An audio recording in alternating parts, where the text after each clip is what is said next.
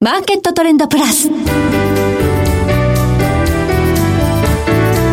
の番組は日本取引所グループ大阪取引所の提供でお送りします。皆さんご機嫌いかがでしょうか？大橋ろ子ですコモディティ日経平均先物などデリバティブ取引の最前線の情報をピックアップえ今日は経済産業研究所コンサルティングフェロー藤和彦さんをスタジオにお迎えしております。藤さんこんにちは。よろしくお願いします。よろしくお願いいたします。さて富士山には原油価格の動向先行きお話しいただきたいんですが足元でも下がってきた。そしてここ2日3日のニュースとしましてえイラン核合意これがなんか進みそうだというような報道出てきてるんですがどうご覧になりますか、まあ、そうですね。あの EU がですね、はい、アメリカとイランに対して最終的な文書案を提示して、はい。まあ、なんとかこれでまとめてくれって話はなってるんですけど、うんやっぱりこうまだ中身は分かりますけどまだまだやっぱり少しハードルが高いんじゃないかなという印象を持ってます、はい、はい、バイデン政権になってねイラン核合意このね再合意どうなるんだというのを言いながらもう2年何も進んでいないと。ここに来て中間選挙前なのでなんかやっぱりここでサプライズ合意なんかあるのかななんてちょっと思うんですがハードルは何でしょうか？やっぱりですねあの、まあ、これはあのイランが前から言ってますけどに次もし共和党の大統領が出てた時に、はい、この核合意をですね、トランプ全体のにひっくり返すんじゃないかと、それを恐れてますから、政権が変わっても、この合意は有効だっていう法的な担保を欲しいという言い方してますけど、はい、それはなかなかアメリカが受け入れられない提案ですね。そりゃそうですよね、はい、政権変わるとまたね、何か変わってしまう可能性があるのがやっぱりアメリカ、えー、イランの気持ちは私、十分わかるんですけど、なかなかそれを受けられないので、はい、そこをイランが譲歩するかどうかって感じはしますね。はい、まあ、イラン側の譲歩と、で、アメリカ側も、それをこうどうするかってことですけど、今これ、床がね、下がってますからね。下がってる時に、これ、急ぐ必要もあるのかなって気がします、ね、えー、ですから、アメリカがイランに対して譲歩するですね、はい、まあ、メリットがだいぶ減ってきているので、はいはい、まあ、そういう面でもやっぱりなかなかアメリカとイランの合意、まあ、EU がいろいろせかしてますけど、なかなかちょっと難しいんじゃないかなって感じは個人的にしています。はい、なるほど。この材料はちょっとね、あの、時折原油価格を動かすんですけれども、まあ、難しいかなという印象ですね、えー、そういう感じがします。はい。えそして、えー、今日はですね、あの、中東の波乱があるかもしれないということで、今、まあ、少し下がってきた原油ですけれども、えー、その場合、原油価格どう動くのかということを含めまして、今日はじっくりとお話伺っていきたいと思います。はい、どうぞよろしくお願いいたします。その前に今日の主な指標の方お伝えしておきましょう。今日大引けの日経平均株価です。今日は日経平均2円87銭安28,868円91銭で取引終了しました。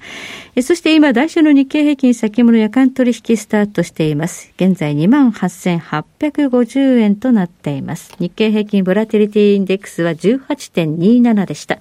そしてコモディティ東京プラツドバイ原油先物中心現月は日中取引の終値で1420円安7万850円でした。大阪金先物中心現月23年6月ものは日中取引の終値で38円安7609円となりました。では、この後、富士山にじっくりと伺ってまいります。マーケットトレンドプラス。さて、ここで番組からのお知らせです。8月と9月に日本取引所グループ大阪取引所がお送りするウェブセミナー、先行き不透明な今こそ始めたいオプション投資入門編実践編を開催します。講師は株式会社シンプレックスインスティチュート代表取締役伊藤祐介さん、取締役安藤のぞみさんです。参加は無料です。開催日時は入門編が8月17日水曜日午後6時から、実践編が9月7日水曜日午後6時からです。入門編と実践編に分けて講師がしっかり解説しますので、オプション投資未経験の方にもおすすめです。お申し込み方法など詳しくは JPX ウェブサイトのセミナーイベント情報をご覧ください。なお、本セミナーは売買の勧誘を目的としたものではありません。金融商品取引においては、各商品の価格の変動や、有価証券の発行者の信用状況の悪化などにより、損失が生じる恐れがあります。金融商品取引を行う場合には、ご自身の判断で慎重に行っていただきますようお願いを申し上げます。さて今日は経済産業研究所コンサルティングフェロー藤和彦さんに伺ってまいります。さあ、足元原油価格、まあ、90ドル割れるようなところまで下がってきました。一時130ドルぐらいまで WTI 原油あったんですが、まあ、ロシアのウクライナ侵攻の時の、まあ、その、高値、このリスクっていうのはだいぶ剥げ落ちてしまいましたね。えまあ、あの80ドル後半っていうのはもうあの、ロシアのウクライナ侵攻前の水準に戻ってますので、まあ多分ロシアプレミアムはもう、とりあえず剥落したと。考えてもいいと思います、はい、プレミアムの剥落、プラス足元ではあの世界の景気後退懸念というのは出てきましたね、ね、やっぱあの7月、8月はやっぱりあの床を押し上げてきた要因がアメリカのガソリン価格の高騰だったんですけど、えー、もう4ドル割れまして、はい、あまりにも価格が高いもんですから、ドライブシーズンなのにあの、うん車の旅行を減らしちゃったもんですから、ガソリン需要が落ちてしまったっていうのがあります。うん、まあ、あとやっぱり中国がやっぱり今、ここに来て非常に心配だっていうふうに、アメリカから中国に対してまた、あの、需要の懸念が移ってるっていうのは今の足元の状況ですね。そうですね。中国、このところ出てくる経済指標、軒並み悪いですね。はいのよくね、鉛筆舐めてるっていうふうに言われるんですが、今もう舐めてもあの数字なのかっていうような。そうですね。えー、やっぱり去年の後半から出たあの、恒大集団に始まった不動産不況が、はい、もう全然出口が見えないという状況で、どんどんどんどん景気が悪くなってるっていうことと、やはりあの、えー、っと、7月のですね、中国のあの、えー、っと、石油生成量の数字が出たんですけど、はいえ。ー、非常に悪かったので、はい、あの、2020年3月、コロナがパンデミックが起きたと同じぐらいの水準まで下がっちゃってるので、はい、本当にやっぱりその、あの景気後退じゃなくて、実際その、あの石油製品の需要が落ちてるって数字も出てますので、はい、結構深刻なのかなと思ってます。中国は今まさにそのパンデミックのロックダウン続けているという状況ですからね。ええー、だからあの部下の時に比べて、まあ、今少し緩やかにはなってますけど、うん、やっぱりそれだけやっぱり経済活動が落ちて、うん、原油の例えば消費量も落ちてるっていう数字がやっぱり出てきちゃってますので、ね、ますますあのマーケットはそっちに注目するんじゃないかと思います、はい、はい、そんな中にあって、まあね、床が下がってきた、でこれでアメリカはじめ、世界のインフレもピークアウトするんじゃないかという、まあ、安心感から株も上がってきているという状況にあるんですが、さあ、ここで原油市場にまだ織り込まれていない新たなリスクがあるとしかもそれは中東かもしれないという話です、ねえー、あのやっぱり、たかが中東、されど中東として、はい、まあ、原油価格を含める3要素は、当然のことだから供給の問題、はい、需要の問題、それからプラス地政学リスクですけど、まあ、供給の問題はある程度、ロシアプレミアムが剥落し、はい、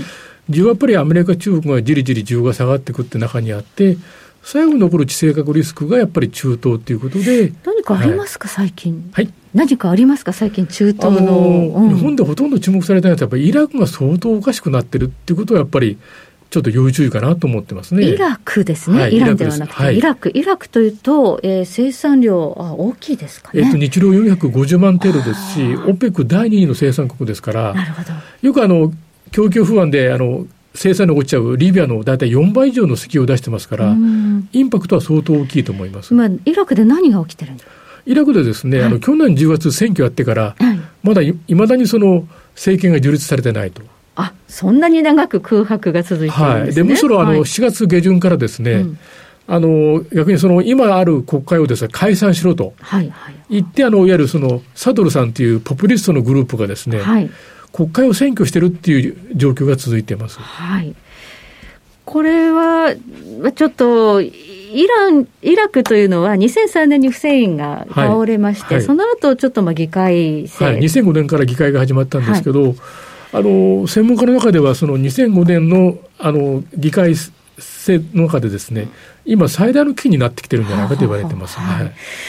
これ、その解決する見込みっていうのは今ない、なさそうなんです全くないか、むしろ泥沼化するでしょうね。まあ、これまであの2005年以降あの、中東にありがちでイラクもですね、はい、あのシー派、スンニ派、クルド系で、まあ、あの利害を配分してきたんですが、はいはいはい、その利害配分制度を若者のですね不満を後押しにして、サドルさんというポピュリストがですね、はい、実力行使に出てるっていう状況ですので、非常に厳しい状況になってきてます。じゃあ、この議会がスタートしてからのこのやり方っていうのは全否定してしまって、はい、全否定してます。で議会を占拠しているとい。う状況で、はい、これ、内乱に発展する可能性があるということです、ね、えー、あのやっぱり2020年から若者がですね失業問題に苦しんで、うんはい、何度もデモを起こして、やっと去年の10月に選挙をやったんですけど、全く政権もできずに厳しい状況が続いてまして、はい、一番深刻なのは、新しい政府ができないものですから、イラクも当然、床が上がって、ものすごく利益が増えているのに、はいはい、その利益を国民に配分できてないんですね。なるほどね。これは結構深刻な問題としてありますね。はい、じゃあ国民の不満もまあ高まってしまっているということで、まあ何かが起こって、生産活動が止まると、これはマーケットにも大きなインパクトになるはい、ですからあの、イラクの北部のですね油田でですね、はい、失業問題に頭のきた若者がデモを起こしているって報道もちらほら出始めてますから、はい、この政治の内乱がやっぱり原油生産に支障が生じるような期待が出てくれば、はい結構マーケットを動かす新しい材料になるんじゃないかなと私は思っています、はい、今のところ全く織り込んでない材料ということで、まあ、イラクで何が起きているのかということをニュースちょっとチェックしておく必要があるということです、ね、はい、そうなるとやっぱり原油価格が大きく上振れする要素になるのかなと思っています。はい。そして、えー、もう一つの不安材料というのはサウジアラビアということですね。すね。えー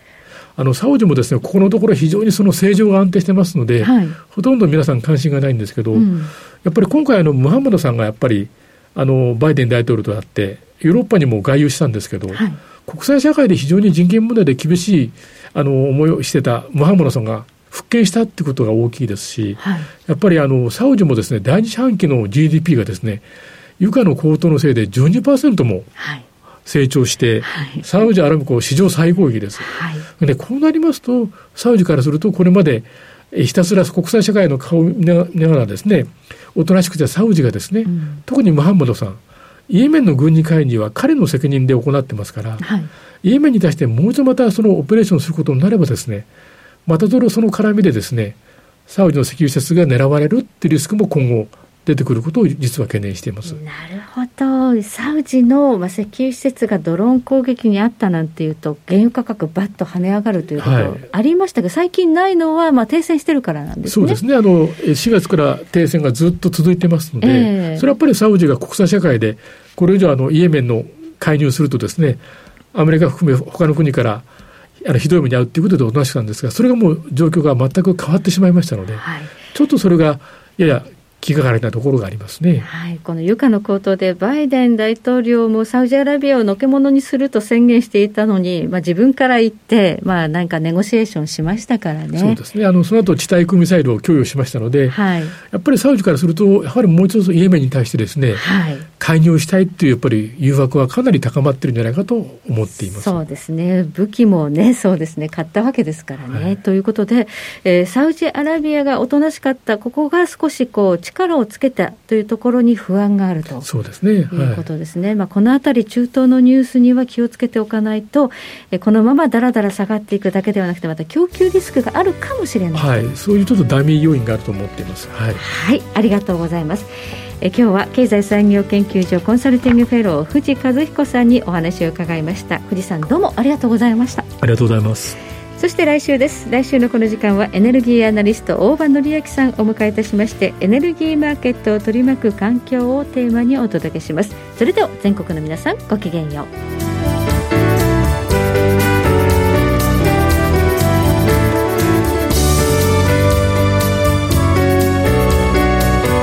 この番組は日本取引所グループ大阪取引所の提供でお送りしました。